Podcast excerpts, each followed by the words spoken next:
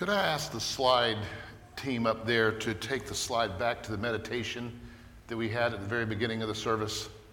If you could do that for me, I'd appreciate it. We didn't get a chance to look at it before the service. There you go, thank you.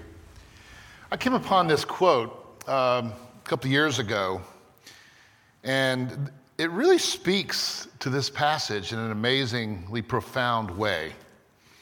Let me read it for us as we follow along. This is by Mark Buchanan, Trapped in the Cult of the Next Thing. I belong to the cult of the next thing. Now just think about that. It's dangerously easy to get enlisted. It happens by default. Not by choosing the cult, but by failing to resist it. The cult of the next thing is consumerism, cast in religious terms. It has its own litany of sacred words, more, you deserve it, new, faster, cleaner, brighter. It has its own deep rooted liturgy. Charge it, instant credit, no down payments, deferred payment, no interest for three months. It has its own preachers and evangelists and prophets and apostles, admin, pitchmen, celebrity sponsors. And it has, of course, its own shrines, chapels, and temples, meccas malls, superstores, clubhouses, club warehouses. It has its own sacraments, credit and debit cards, and it has its own ecstatic experience, the spending spree. There are all kinds of curious ironies in this description of the cult of the next thing. Easy? Question mark. Easy? I mean, it happens unless you resist it. But it's a cult. It's hard, it's rigorous, this cult.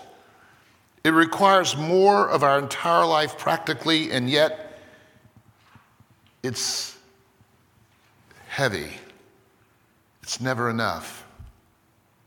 The irony easy, but hard. It's profoundly secular, consumeristic, if you will but profoundly religious. The sacred words, the deep rooted liturgy, the practice habits, mannerisms. There's a kind of evangelism attached to it. It even has a temple. Today it would be the digital superstore. And it's insidious, pernicious, even while at the same time it is venerated and worshiped and idolized.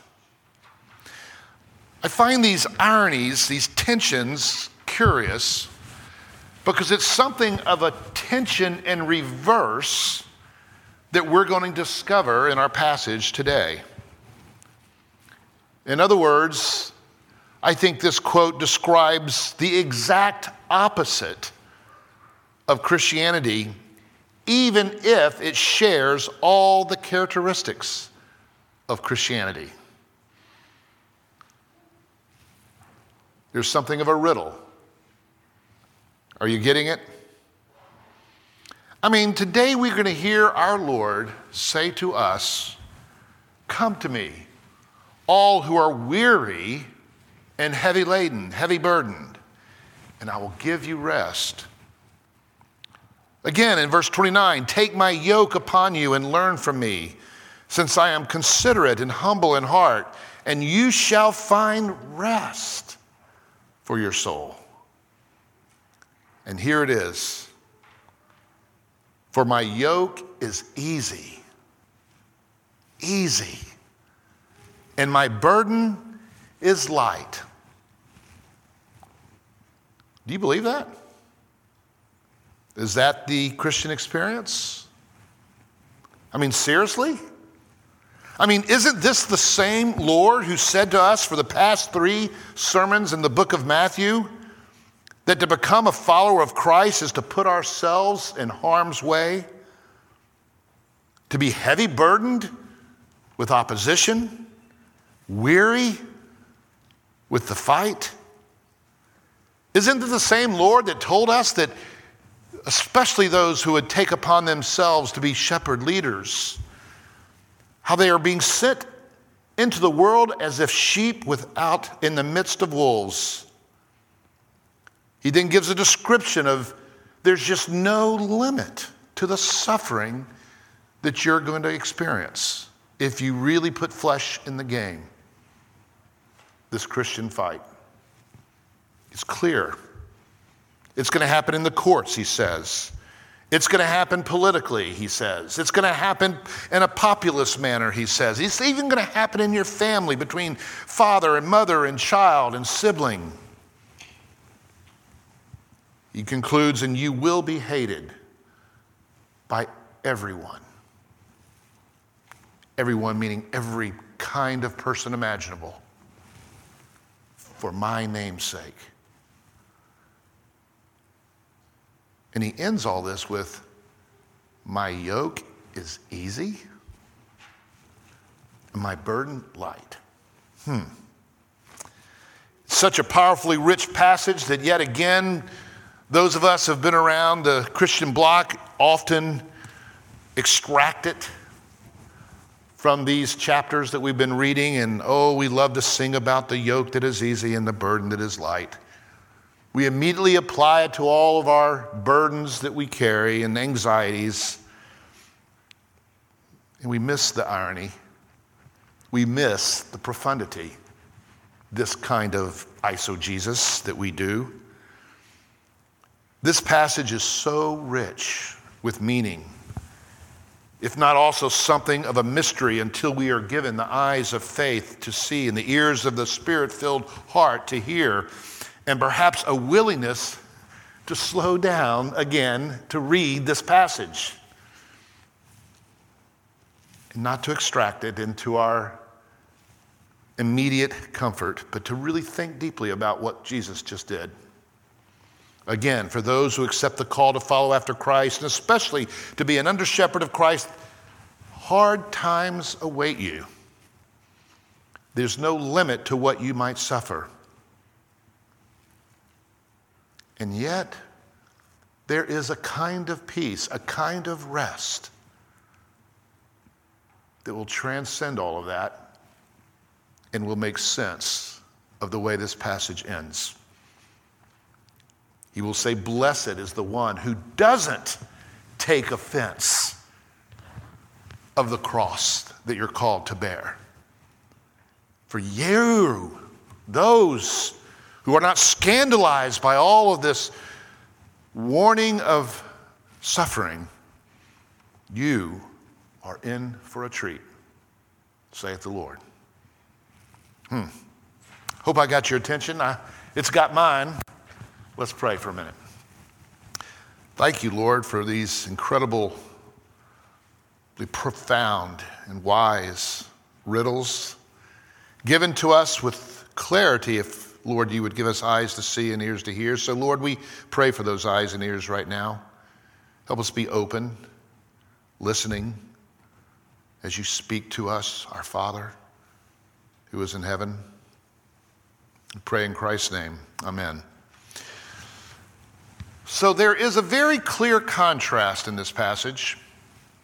Again, remember the context that I just set it up with. I'm not going to go back and repeat it.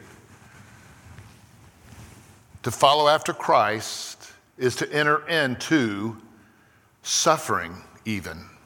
It's to bear a cross. It's not going to be easy, it's going to be hard. That's what we've been hearing. And then the irony the irony that I hopefully helped you to see a little bit with the cult of the next thing the next thing that would tempt us to be scandalized by Christ. The next thing that would bring about immediate gratification and would appear to be the most easy thing because it's, it's the thing that's going to feel most natural. It's the thing that's going to be most immediate and most exciting. And it's always moving, it's always transitioning. It's the new thing, the new thing, the new thing, the next thing. And yet, will it truly satisfy. On the one hand, it is no wonder that those who really take Christ seriously and contemplate putting some flesh in the game, that they would actually have to intentionally do it. given what Jesus promised would happen to us. That is, to affirm Christianity as just a mere civil religion, and by that term, I mean, you know, the kind of religion that's, that can be popularized, the kind of religion that, that can be politicized, the kind of religion that can be, and you can just eyes it all over the place, consumerized, et cetera, et cetera, et cetera. A kind of religion that is civil, that is broad and democratized. Yeah, we could intentionally co opt Christianity to the cult of the next thing. And to affirm it, therefore, in that way, while co opting Christianity to the next thing, would then avoid the tension that Christ sets up for us. Again, those who really live and belong to the cult of the next thing, wherein it is easy to be enlisted, yeah, it's harder and more intentional to reject it. And we can enter into the cult of the next thing without even thinking about it. Careerism, genderism, sexism, travelism, materialism, consumerism, anythingism, really, as long as it's part of the cult of my corner of the universe. It would be much easier, and it wouldn't take much thought to just go with the flow and to co opt Christianity to it. That's what Christ meant earlier when he said, Blessed are you who are not scandalized, offended by the kind of Christianity that's true. He talks about that generation, that those who would be scandalized. You remember, he talked about those who would be scandalized. He compares them he says, Who can I compare this generation? That is code for those in the last days that are scandalized by Christ. Well, he gives the, he gives the description of, of children who are never satisfied. There, there is a glimpse to our passage. That's how our passage is set up. And the next words were these Wisdom, he says, true wisdom is vindicated by her deeds. And what he means by this, the deeds, that is, the results kind of a thing, true wisdom will be vindicated by the ultimate result. That is to say, to those who are scandalized by Christ and the call to follow him as a suffering servant of God, to those who fail to resist the cult of the next thing, whatever that is, such as to avoid the cross of following Christ? Well, the next sentence tells you. Again, we read, To those, the wisdom of God begins to expose them. And here's how He denounced the cities where most of his mighty works had been done because they did not repent. Woe to you, Chorazin! Woe to you, Bethsaida! Regions that Christ had been doing great miracles of redemption. And he says to them something that, if you knew the history of redemption in the Old Testament, would give you chills if you had heard it in that context. He says, It would be better for you than it was for Tyre and Sidon. He even says, If they had seen even half of what you've seen, if they had heard even anything close to the clarity and the fulfillment of what you've heard in the ministry of Jesus Christ, they probably would have repented. But you, those of this generation who've now seen and heard, where it's been revealed the, the climax of redemptive time. Oh, he says, it would be better for Tyre and Sidon than it will be for you. And you see, what's amazing about that, he says it this way it will be more bearable on the day of judgment for Tyre and Sidon than for you. That's how significant, by the way, Jesus Christ is in the revelation of Christ. Those of us who live in these days, we live in the days where God's ultimate revelation, God's ultimate power Where if you were wondering, what is God like? We come to a man who could say, I am and the Father are one. To know me is to know the Father. No one could have said that, not in the immediate sense, until Jesus Christ, who was both God and man. It would belabor the sermon to just reflect for a moment what we have that the earlier believers did not. They had foreshadows, they had types. Oh, yes. Christ was present, but in a much more veiled way. It had been unveiled in the coming of Christ, according to the scriptures. Like a transfiguration event where we see him for who he is.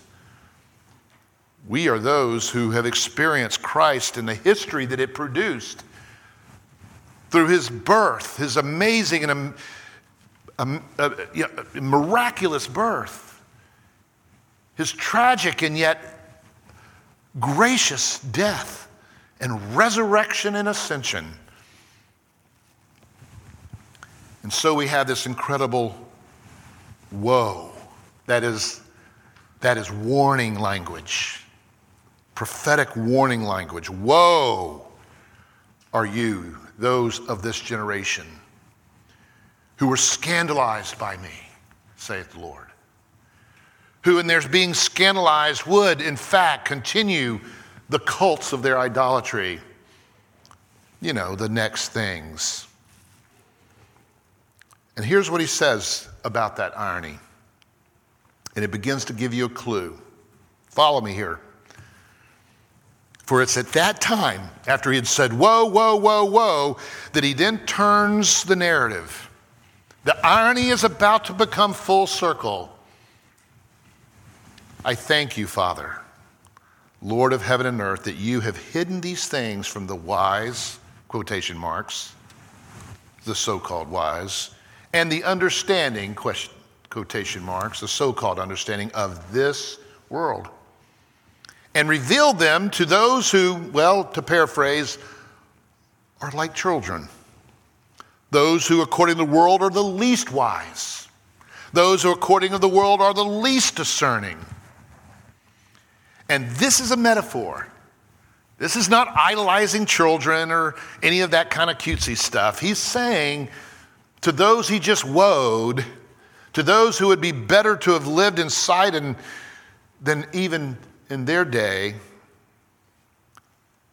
he's saying to those that they have not been given the gift, the gift that only Christ can give. And the mystery begins to be revealed.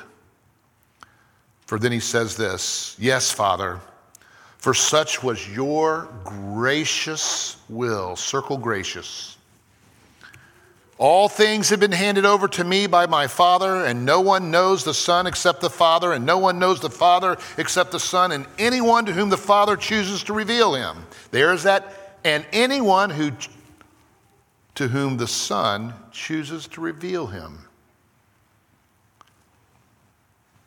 So many words he's saying, it's so easy.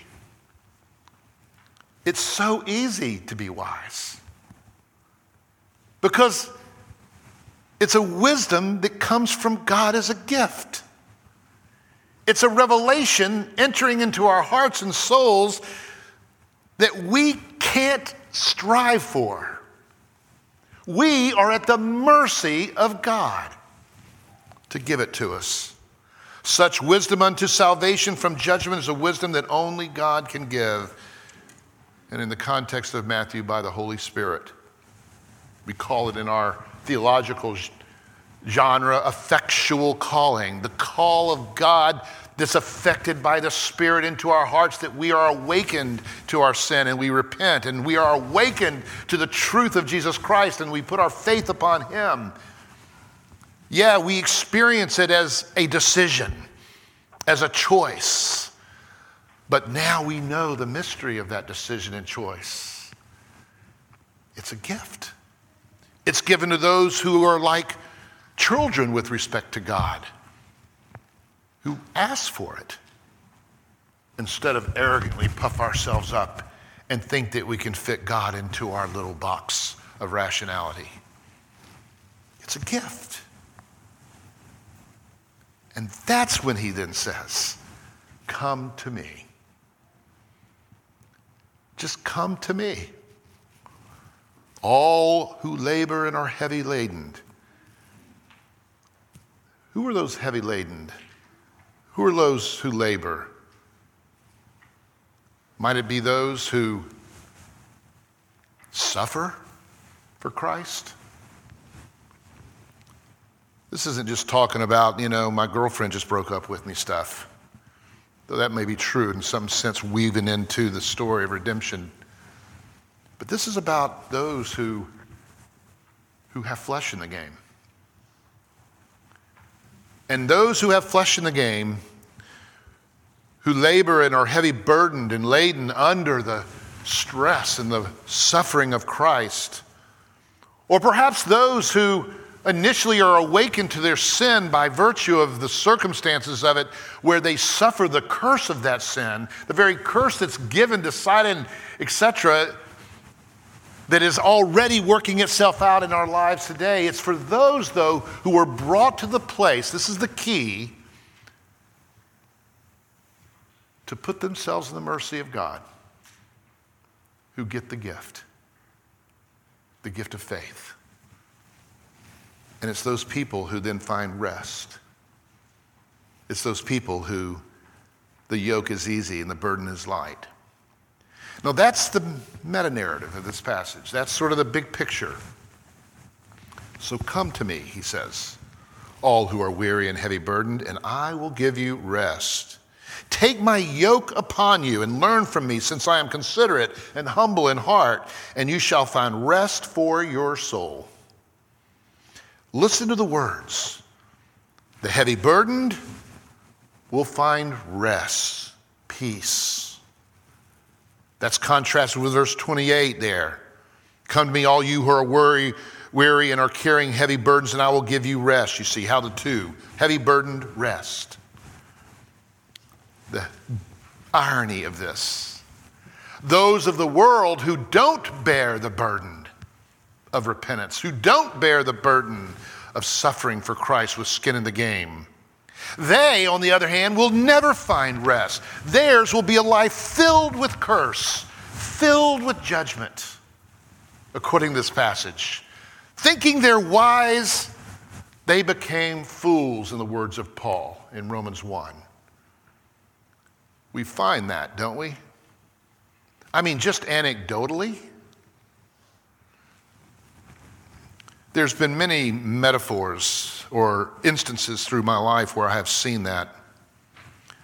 I remember being placed on the debutante list where I was an escort during, that's an old tradition down south, particularly.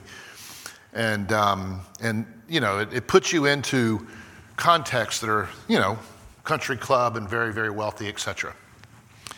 And I remember, you know, growing up a little bit on the other side of the track from that world, and um, thinking that world must, those are all the gifted people. They're all the blessed people. They're all the people who live in the huge, beautiful, glorious Georgian mansions of Buckhead. And I live right there in, the, right there in Buckhead, and the other side of Roswell Road, though. And um, it was really eye awakening. And I don't mean this judgmentally, because I've met some beautiful people, wonderful people. The father of the girl I dated, you know, during that time was just an amazing man. And so this isn't meant to be poo-poo or anything, but just it was just very interesting, you know. And it was interesting when after desegregation hit Atlanta, I was moved to a private school, a very nice private school up a little north of Atlanta. It was very interesting. I'm saying this, I don't want you to read into this. I'm not, I mean, they're good, you know, God, God transcends all class. But what was interesting for me is just a metaphor, maybe, is to discover that life is really heavy. Whether you have money or prestige or privilege or not. I encountered through that season of life more brokenness than maybe I've ever encountered in my life. It was interesting, that's all.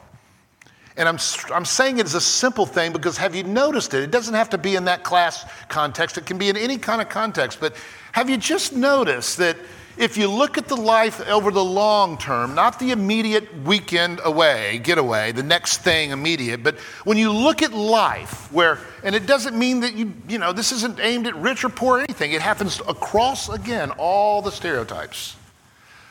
Just wherever that might have popped to you, have you just noticed that there is a kind of outward, immediate gratifying happiness but when you get into a little deeper, you find out there's a lot of skeletons, and a lot of hurt, and a lot of pain.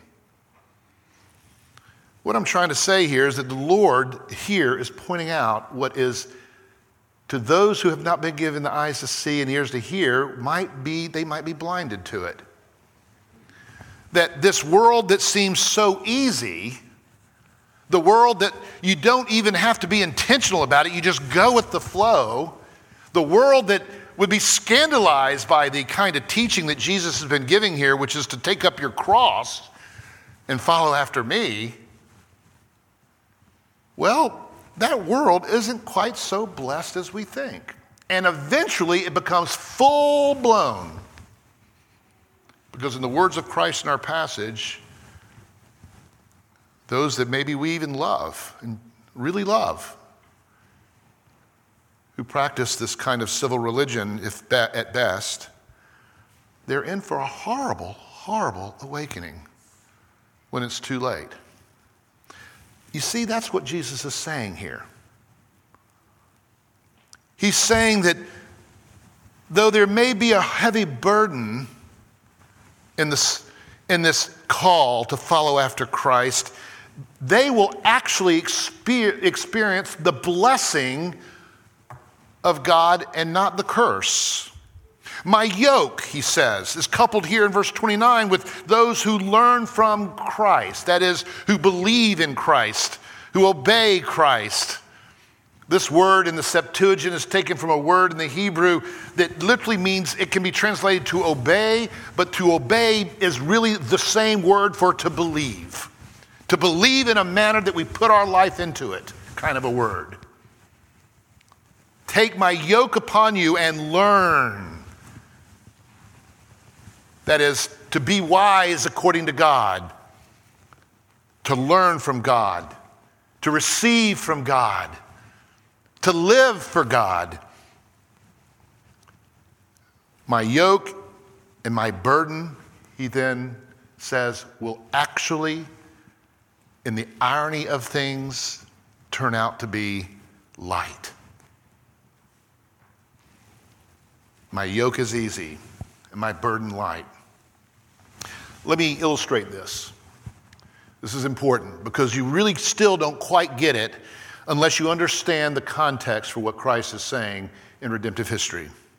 This language of yoke is a very common word in usage this imagery of being on a yoke. And everyone knows what a yoke is. You know, you put a collar on a horse or on an ox or whatever, and that collar becomes the basis for which you are put, you know, you know, uh, towing something behind you.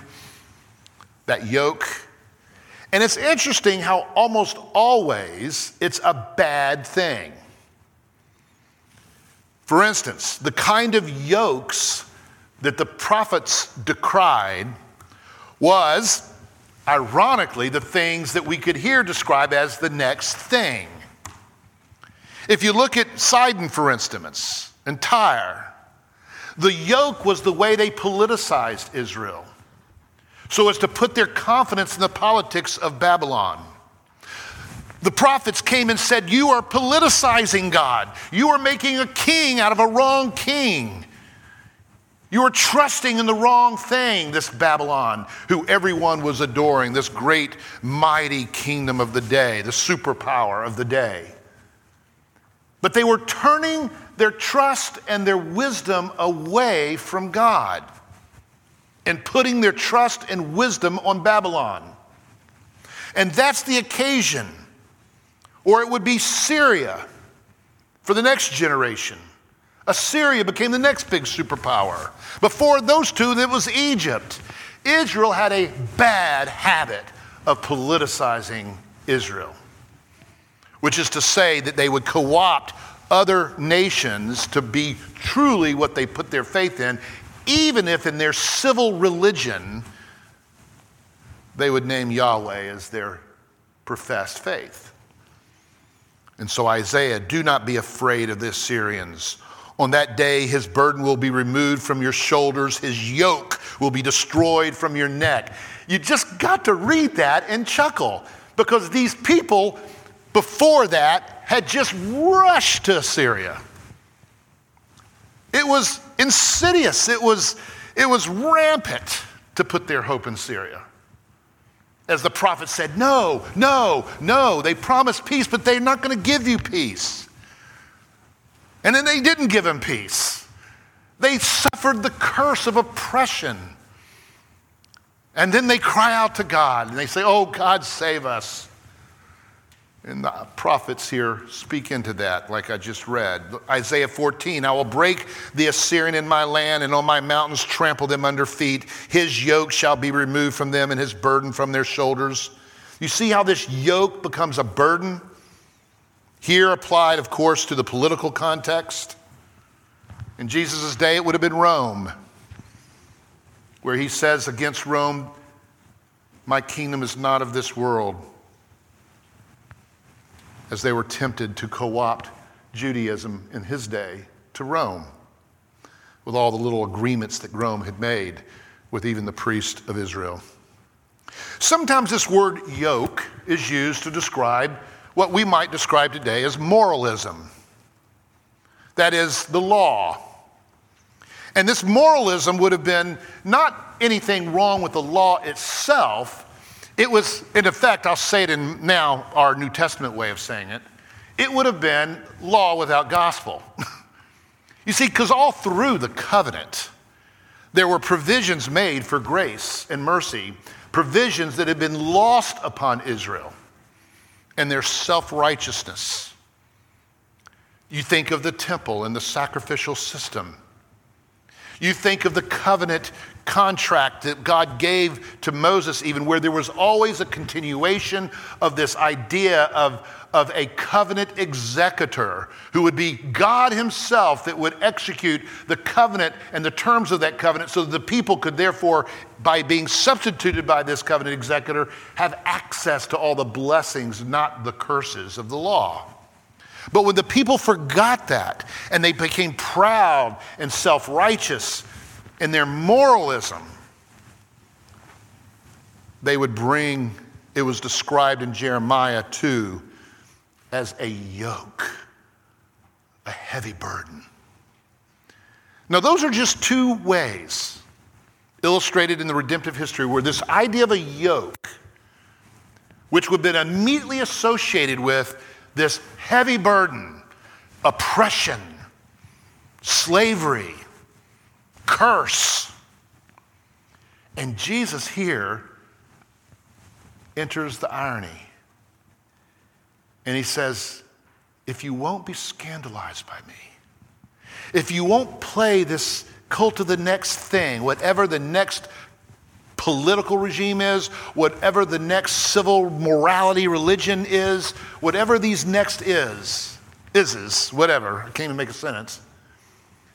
If we would just listen and learn, he says, then I will set you free from all the curses of these cultic pseudo religions bring upon you. That's what he's saying here. Did you get all that? That's it. He says in Jeremiah, You have not brought this upon yourself by forsaking the Lord your God while he led you. He says, and this is a rhetorical question. He, he's speaking of that moralism. Have you not brought this upon yourselves by forsaking the Lord your God while he led you in the way? He says, Your wickedness will punish you. Did you hear that? The irony is the very things that we are so easily, almost without even trying to believe in, are the very things that will punish you for it. That's what Jeremiah was saying. your wickedness that you brought upon yourself when you played after these next thing idols and your apostasies, they will convict you. Know and see that it is evil and bitter for you to forsake the Lord. You hear that? Bitter. I wonder, have we forgotten that?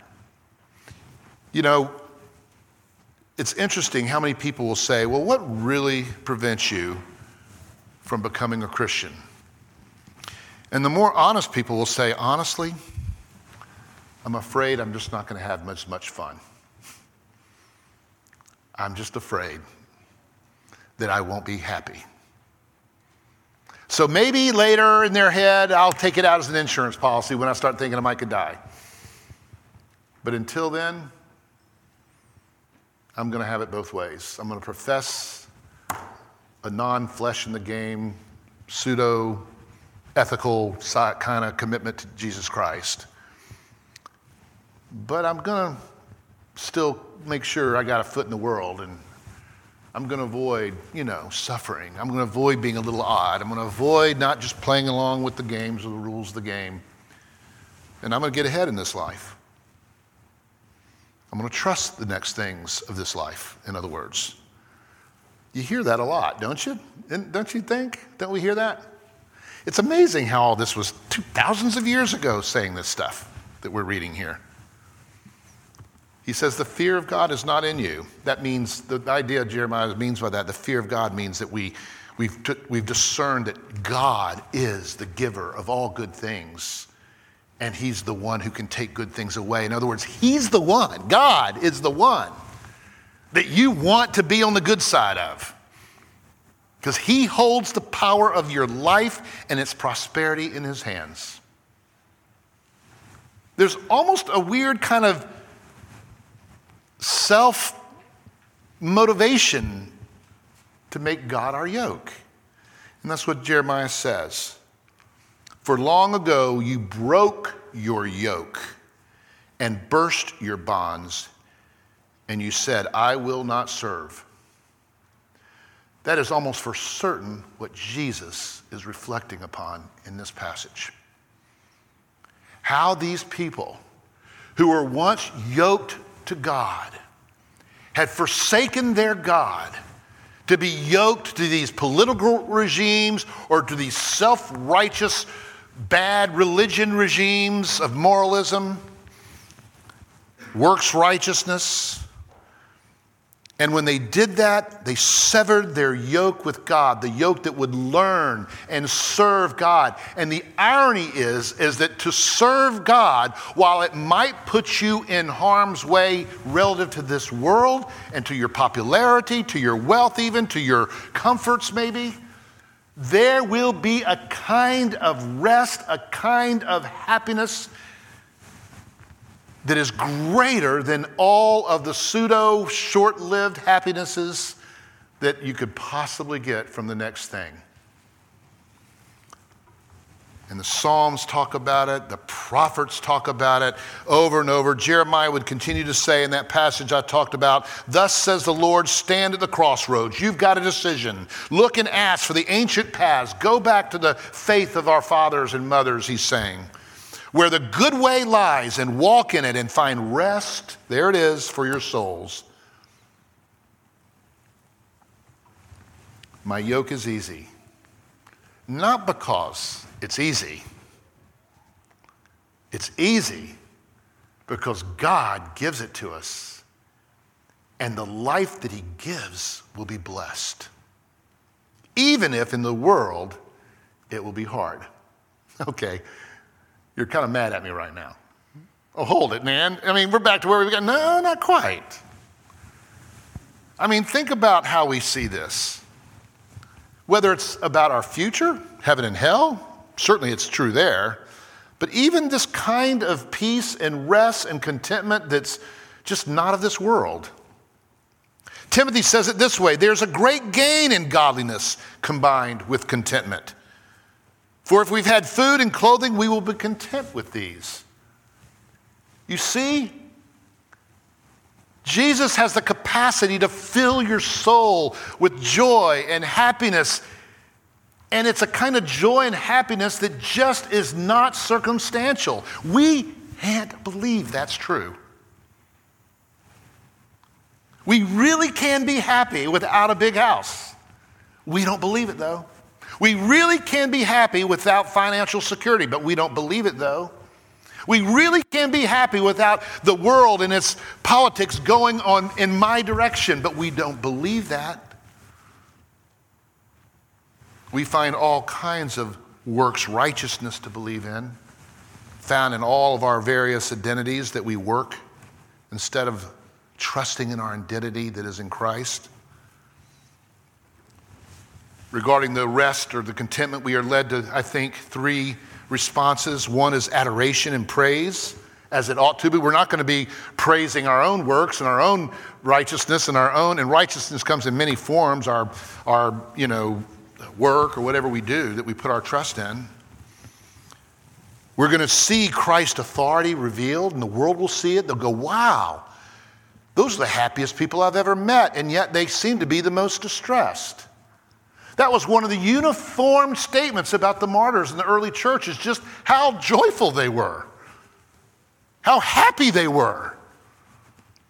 Those who were most distressed, according to the world.